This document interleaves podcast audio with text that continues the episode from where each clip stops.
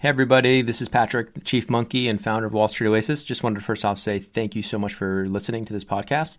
Second, want to make sure for any of you in the market for financial modeling training, remind you that Wall Street Oasis does have some incredible financial modeling training courses, including Excel modeling, financial statement through, you know, linking up the three statements, DCF, valuation, M&A, LBO, um, even more niche courses like 13 week cash flow, venture capital course, real estate modeling, you name it Go ahead and check them out at wallstreetoasis.com slash courses. Thanks for the support. Hi, you're listening to the Wall Street Oasis podcast, a podcast about breaking into the world of finance, along with interviews with those who have. I'm Alex Grodnick, your host, and today we are speaking with Rohit Kar. Rohit and I became friends when we both worked at Houlihan Lokey, even though I was in LA and he was in London and then New York. Rohit now lives in Hong Kong and works at a hedge fund. He's in LA for just a couple of days and is staying at my house. Rohit did not want to do this, but I told him it was either this or he gets a hotel room. So here we go. Rohit, hi. So, wouldn't it be cool if there was a Netflix for finance? Well, there is. It's called Real Vision, and it gives you unprecedented access to some of the most respected names in finance. Watch interviews with legends like Kyle Bass, Jeff Gundlach, Stanley Druckenmiller, and many, many more. If you want to be part of the Real Vision revolution, visit realvision.com slash WSO. Tell us what you've done. Yeah, so we met while we were at Houlihan in New York. I went back to uh, London. Um, I finished off the analyst program at Houlihan, so that was about two years. Um, the first year and a half in London, and then I transferred internally to our New York office um, the impetus around moving back to New York was kind of twofold. First, I you know wanted to be on the principal side, and recruiting for opportunities in London. I mean, this is before Brexit, um, and interestingly enough, it's actually like harder for people. It was actually harder for expats or American expats to find opportunities in London um, for for a few reasons. First um, a lot of funds would require you to get sponsored, right? So, especially like kind of smaller funds. But for the larger funds that even if they got past that hurdle of like giving you a visa, um, you know, uh, London's super cosmopolitan. The distressed market in London is very specific to certain geographies, right? So, you know, back in 2013, 2014, when the Spanish real estate market was kind of in the doldrums, um, people were looking for you know analysts with Spanish language skill sets. Or similarly, I mean, during the European financial crisis, like from 2012 through 2015, let's say, um, you know, basically every European periphery, periphery, um, as well as a lot of like developed European markets like France and Germany had interesting distressed investment opportunities, but to be able to kind of look at those deals, you need to speak either French, German, or Spanish, and whatever language was in vogue at the time for a particular restructuring, you know, scenario. Um, that was that would have been like super helpful. So the big challenge is like having that second language skill set, which I think a lot of, at least, I mean, I I speak Bengali, which is not very helpful. Um, I know a little bit of France, French, and a little bit of Spanish, but it's not like you know business fluent. Um, so those are the two like challenges I had in terms of interviewing and, and finding opportunities in London. And so that was one big impetus for me to move back to New York and like the market for opportunities on the principal side in the U.S., especially New York, are a lot greater.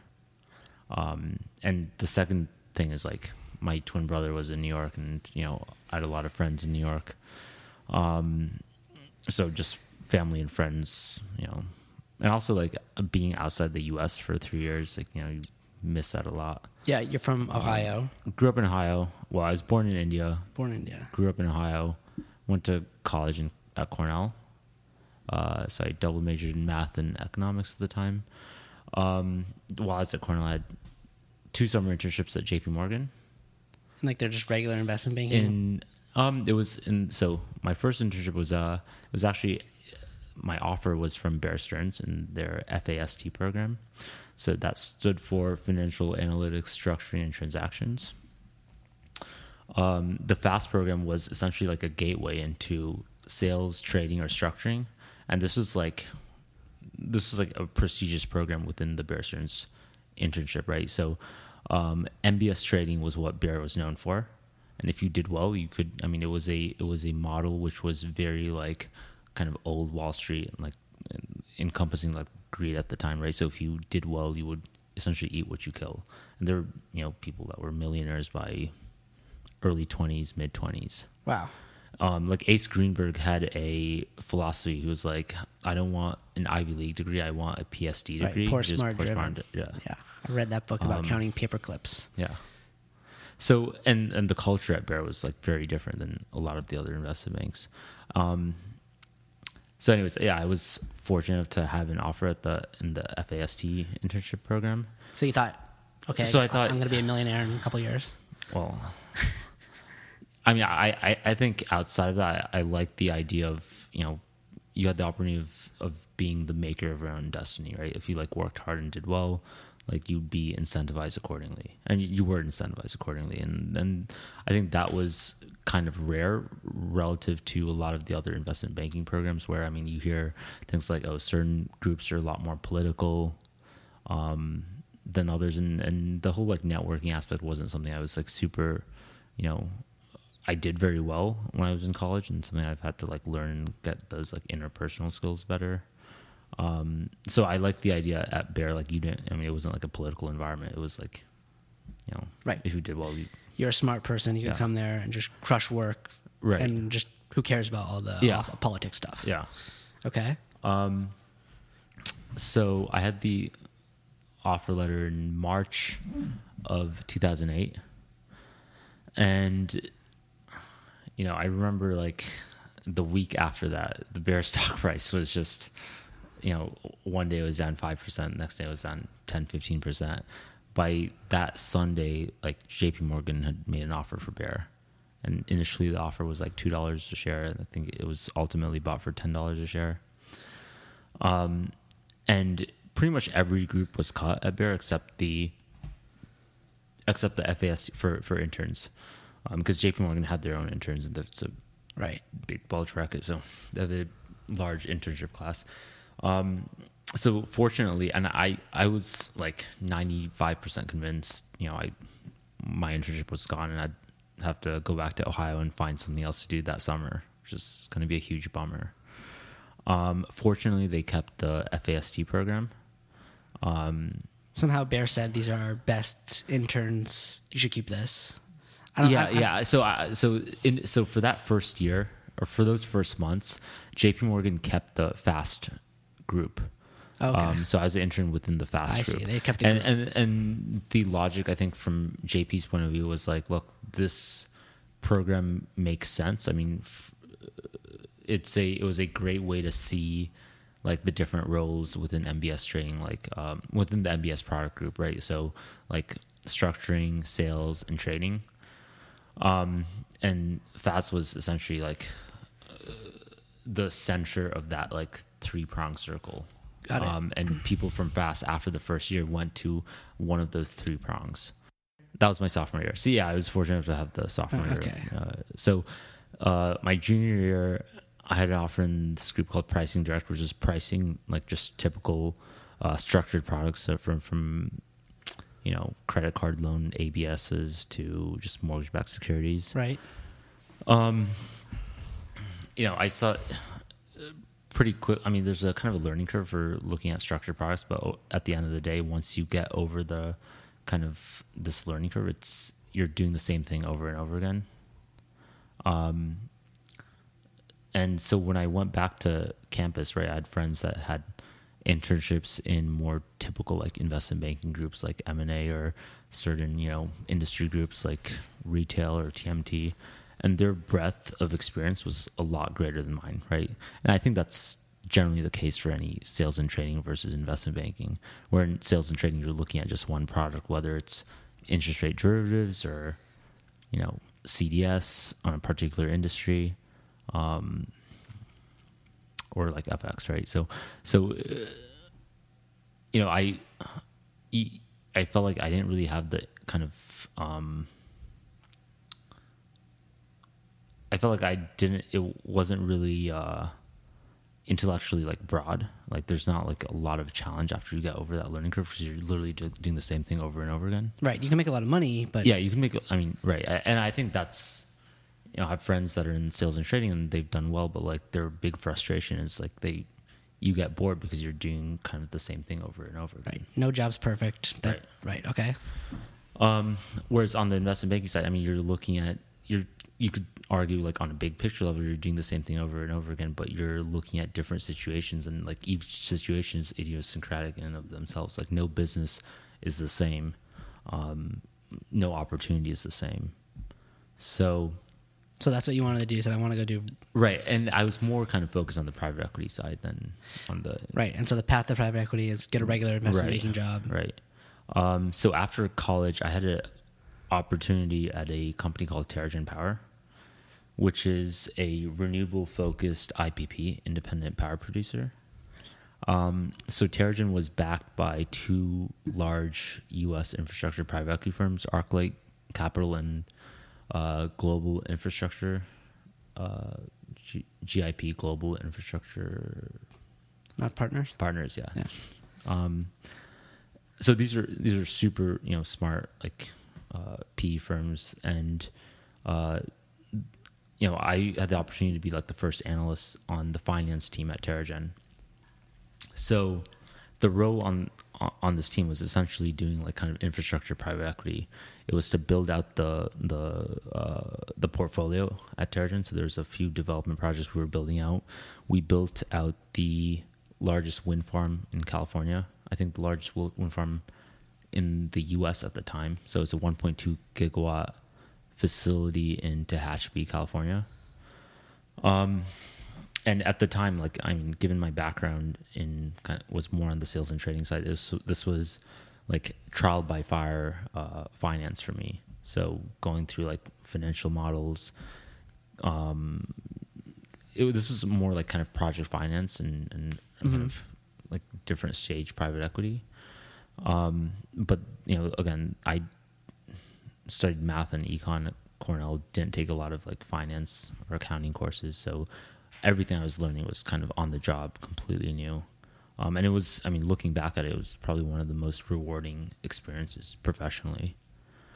Um, and so I, I did this for about a year and a half And at where, Terra-Gen. where where was this? This was in New York. New York. Um, I did this for about a year and a half at Terra-Gen, um, and I left to go to the uh, to join the master's program at LSE. Um, so they had a program called it was a master's in finance and private equity. Um, so what was unique about this was there weren't a lot of master's programs that had a private equity like core curriculum aspect. Right. I've never even heard of that. Yeah. Um, so this it was this was taught by a guy named Felda Hardymon who teaches the private equity course at HBS, and he's also a uh, a, a partner emeritus at Bessemer Venture Partners. He's on like the Forbes um, Midas 30 of VCs. Um, and so what was really awesome about this was it was taught in the kind of HBS case system. So you're doing a case, you know, through the week.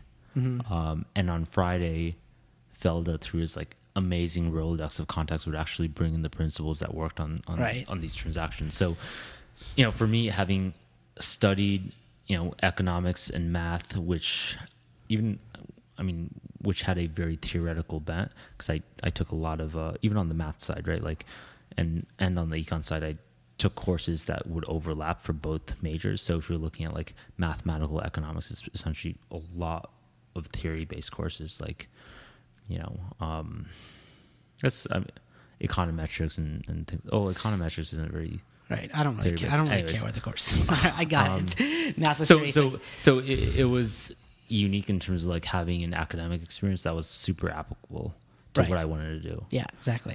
Um, so that was that's that's really the reason why I left Terra-Gen. Um, it, I'd never been to Europe or London. How'd you hear about this program?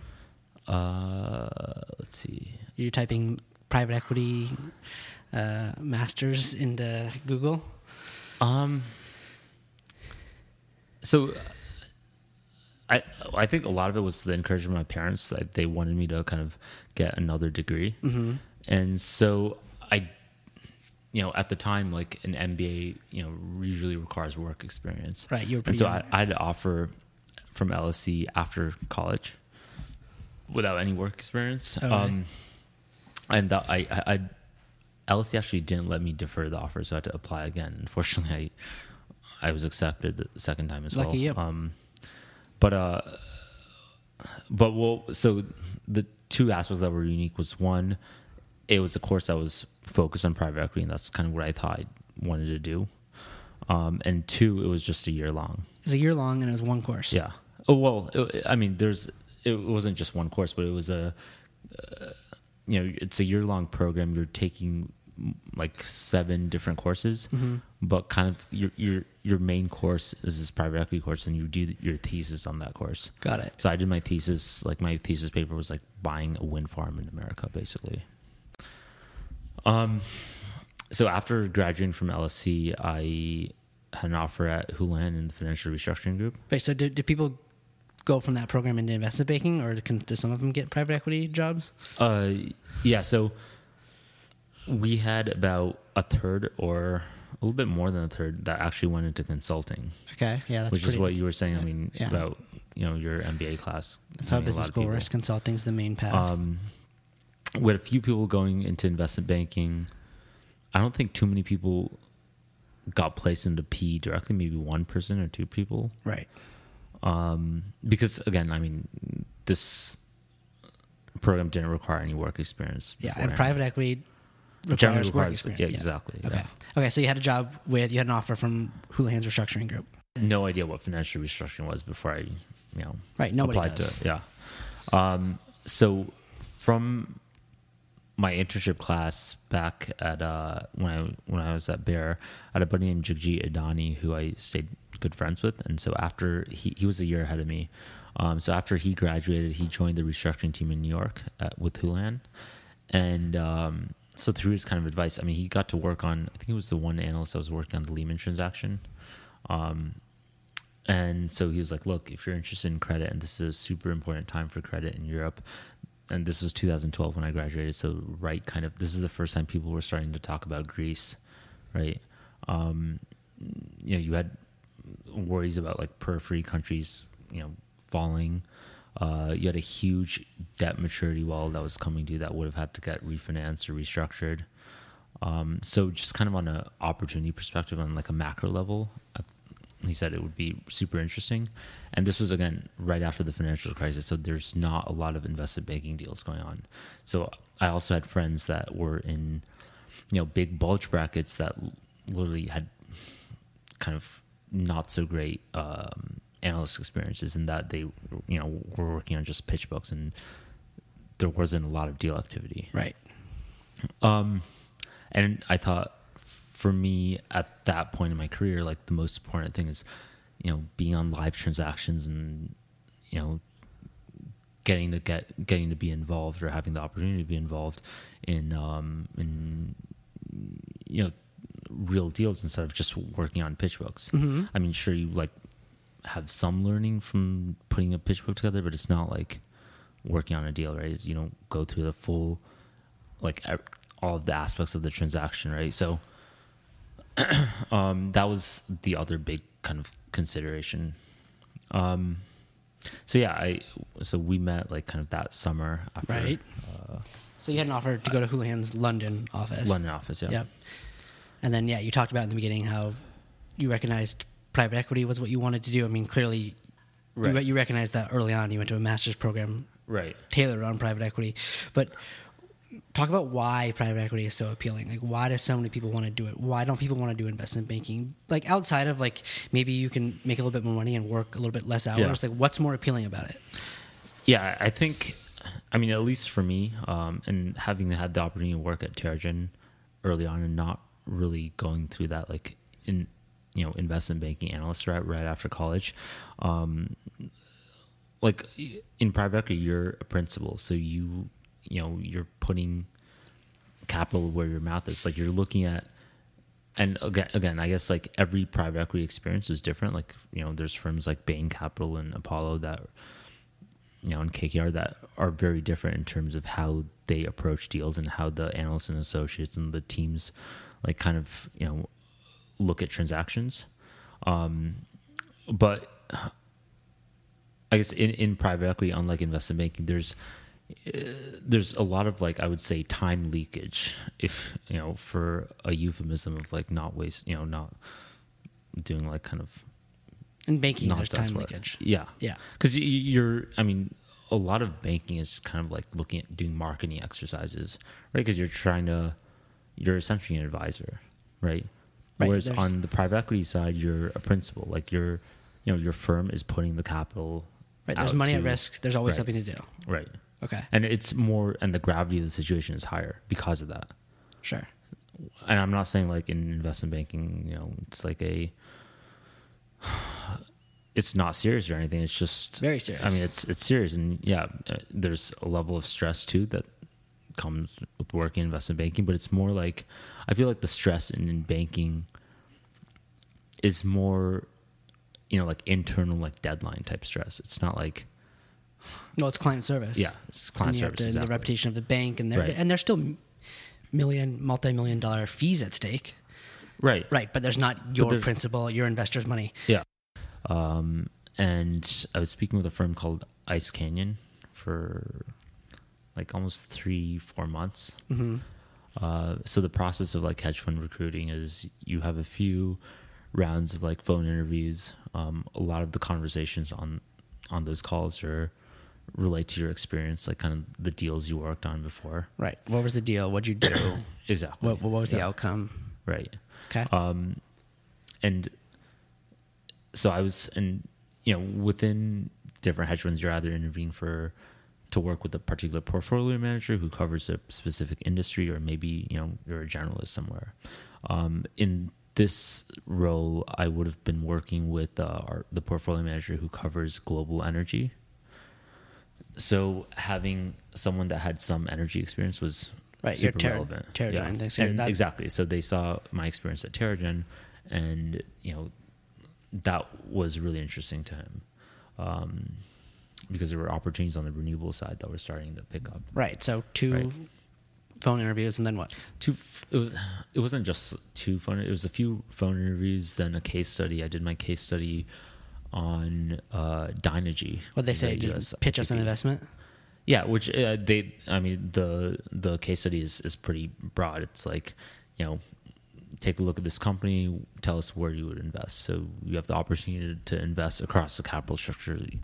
Uh, you can invest in the company's bonds, the bank debt, you know, the equity. You could, Right, so so you they could go you- long or short. So it's you know, That's that's your work in investment banking, right. but without the kind of recommendation piece. Right. So you took that home and you spent a couple days looking at that. Yeah. Um, and so, so the challenge for me was, you know, I worked for Terra-Gen where I looked at renewable, you know, so solar, wind, geothermal companies, and Dynegy, you know, is a merchant IPP, right? So they, their focus is on coal and natural gas, and I'd never like looked at a natural gas generating model or even a coal generating model before. Um, so it was the challenge was like kind of building that by myself, building like a financial model for um, those two technologies by myself. Um, so ultimately, I was able to figure it out. I mean, Clearly, because yeah you got the job. right um but but yeah so anyways i mean that the case study process was probably like the longest aspect of that because i've i remember submitting my case study and then having like follow up like three or four follow up calls just on the case study Like, and th- Them so- asking you questions about your model. yeah, like I, we went through almost like line by line of my, Oh my model, God. which maybe, I mean, uh, there's probably some funds that do that. I mean, again, like the interview process for, I guess hedge funds is very idiosyncratic. There's not like a typical process, I mean, they're going to be paying you a lot of money. They want to make sure right? you're the right guy. Yeah. Um, yeah. So uh, again, the I was in New York. This fund was in L.A. Right. It's a I- it's part of Canyon Capital, right? It's a joint venture with Canyon. With Canyon yeah. Capital, the big real estate Yeah. private equity fund. Okay. hedge fund. Hedge fund. Yeah. Um, I'd never been to LA before. You know, these were calls at like six, seven p.m. New York time um, to facilitate, you know, the time the time these guys were free in LA. Right. Um, and then you know Skype calls and things like that. And I flew out here for my final round interview. Um, and I remember when I got here, like, you know, one of the guys on the team like had a convertible and like we were he was driving around the city and I was like, man, this is amazing. Um, you know, and this was I I moved back to New York right when there was like the polar vortex. So this was it's like crazy, crazy cold. right. Um, and so going to LA like after that, that probably like helped seal the deal in terms of um. I think they knew that. back in- picking up from the airport in the convertible. yeah. Um, and so I, mean, I remember like having lunch on like a Sunday, uh, with the PM in Manhattan Beach. Here, I'm like, man, like looking at the ocean. It's like 75 degrees, sunny. Um, so that that definitely like kind of helped convince me that know, this is Right. And this is when you and I reconnected. We haven't hadn't talked in a while, and Yeah. called me up and said, "Hey, I might be moving to LA." And right. I was like, "Oh shit, that'd be cool. Yeah. Take take the job." Um, so I moved to LA in the beginning of August. Um, and yeah, so I s- started at 2000 ICE, 2014. 2014. Yeah, Yeah. beginning of August 2014. Um, and so yeah, I just started at ICE like pretty like within a week of moving here. So um, got acclimated. Like I hadn't driven a car in eight years. Yeah, that I, time. I remember you banged up your rental car pretty good. Yeah. um, so definitely had some like kind of uh, growing pains or whatever, you know, getting into LA. Right. Um, but yeah, I mean, having been here, I, I really fell in love with the city. Yeah, it's tough not to. Yeah. And how long? you- what- How long did, did you work for ICE for? Uh, about two years. Two years. Um, and what happened? So at the time I joined, um, well, actually, I'm not, dude, I'm not sure I can. Oh, you don't want to say this, so don't. have like a ju- like a non-disparagement so then just- clause with uh, let's not talk about that then. So just say we now you work at a hedge fund in Hong Kong. yeah. Well, uh, I say I mean Just say what you don't say anything if you don't want to. Yeah, it's probably better not to like Okay. talk about returns and shit. Like, Yeah, just just Um, just say you've got an opportunity. yeah. So I end up having an opportunity in Hong Kong after two years. Um, and you know, I'd never been to Hong Kong before. Um, I didn't want to leave LA, but the opportunity was pretty interesting in the Mhm. sense that you know I'd have a little bit more autonomy, and the structure was set up whereby you know it was again more of a kind of eat what you kill model in the sense that you have a P&L and you're getting points on that P&L. Right, you're going to be making your own investment decisions as opposed to just like Yeah, I supporting. mean, I'm still going through an investment committee. obviously, that's how funds Um, work. But like in LA, you supported a guy. He would say, "Take a look at this." You take a look at it. In Hong Kong Exactly, now, yeah. at this new job, like, you're the guy. Right. Okay. Right. Um, so I have more autonomy to like kind of look at, try to find opportunities. Um, Right. And, and this know- this opportunity was like just as fast. You called me and you said I'm moving to LA, and you called me and said, "Hey, I'm moving to Hong Kong." yeah. I was like, okay. And like you moved there, and like you started working like the next day. It was like a super Yeah. I, I started working like a, a week. It's like you've had a pretty successful little career here. How do you do it? Like, what do you attribute it to? What can other people try to learn from you? Well, I don't think I've had a super successful career. So you make a lot of money, right? Yeah, but uh, I mean, you got to live in some cool places, and you make a lot of money. And I think a lot of people would would be Sure. Yeah. I think you know having the drive to like kind of want to do better is important. Um I think being open like again I don't know if this is a good thing but I've I don't have a lot of ties to you know when I left London like I didn't there wasn't I never really had a relationship in, in well. You had time. Right? mean, So, you, you had a girlfriend here and stuff, but like you're open to moving to an entirely Yeah. new place you've never been to and Right. starting work the next day. Right. Okay, I, I, I, I'll buy that. yeah and maybe i mean it's because i was born in a different country and like i'm you know i'm i'm not super afraid about like meeting new people and you know getting accustomed to or adapting to a different like world Right. You said at the beginning of the call you were just kind of more Yeah. of a book smart person, but from what I know about you, you're pretty outgoing person. You like to go up to strangers at bars and strange women at bars. I feel like I'm outgoing when I want to be. Um, I don't think that's like my default personality. Right, I think so- my default personality is more introverted. so that maybe it, that's like you do it because it's not your personality. So like you go over over the top to like compensate. Maybe I don't know if I would say I go over the top, but Well, over the top for for who you are. yeah, for who I am. But Yeah. yeah, sure. Um, yeah, I think if I were to think, you know, for the next five years of my life, I want to be in a place where um, I can have more responsibility and autonomy going forward. Um, and I feel like, you know, continue to kind of constantly learn, right? Like the stuff I'm I'm doing right now. I mean, one aspect that's interesting is uh, just recently, right? Like at year end, India incorporated a new bankruptcy code, um, which is going to make the opportunity for investing in distressed investments in India a lot more compelling for a few reasons. One, um, you know, this bankruptcy code says that anyone that has claims of at least fifteen hundred dollars, right, um, can go to the NCLT.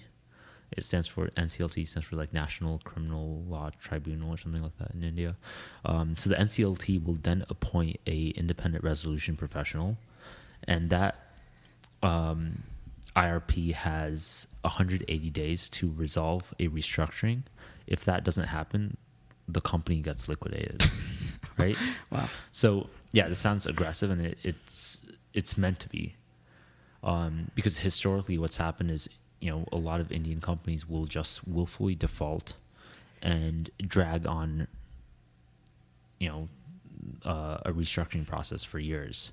So imagine if you're if you lent someone money and they just basically, you know, tell you they're not going to be able to pay you, you know, and you're that claim, nothing happens to that claim for the next three years. That's a terrible return on investment. Your money gets locked up, and it's one reason why. uh, You know, there haven't been a lot of institutional investors um, looking at opportunities in India, at least on the distress side, right? Um, so with this new bankruptcy code in place, it's it's meant to kind of, you know, make the opportunity for investing in distressed securities a lot more interesting, um, or a lot easier for, for kind of foreign investors like hedge funds, because you know, as a distressed investor, right? The company, I mean, you have leverage on these companies now, right? Because you know you file a claim with the uh, NCLT. I mean, they have 180 days to resolve the restructuring. Right. They can't do that. You know, the promoters. I mean, uh, whose wealth is tied up in this firm? I mean, he's going to be at a huge loss if the firm gets liquidated. So, I mean, there's going to be a huge market for Indian distressed opportunities going forward.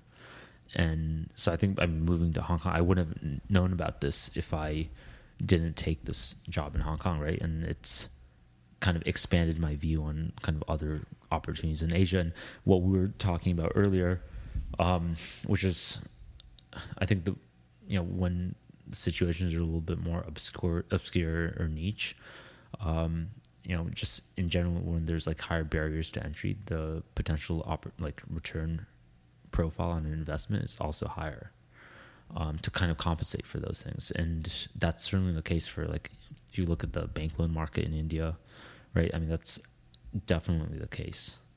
Um, I'd say distressed investing in Asia is a little bit more different than looking at a uh, distressed opportunity in like the U.S. for a Chapter 11 process because your a lot of these transactions are negotiated transactions with the promoter, right?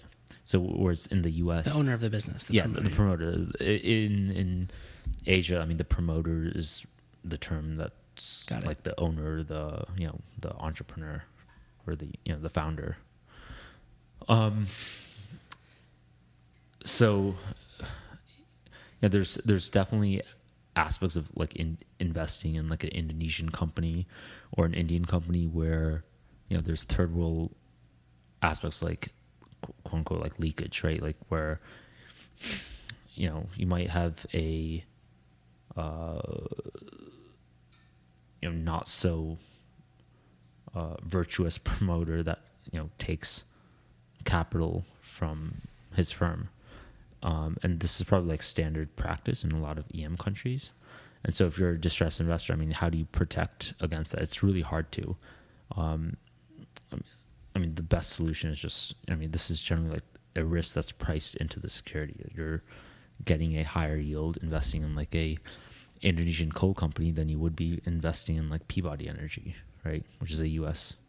It's like the biggest U.S. coal company here. Yeah, yeah. So it sounds like you're seeing some cool stuff, eye-opening, eye-opening things. So, I wish you luck. Lots of good luck in distress investing, and thanks for being on the podcast with me. Yeah, you're welcome. And thank you for listening. Check us out on iTunes or at wallstreetoasis.com and stay with us. There's lots more coming.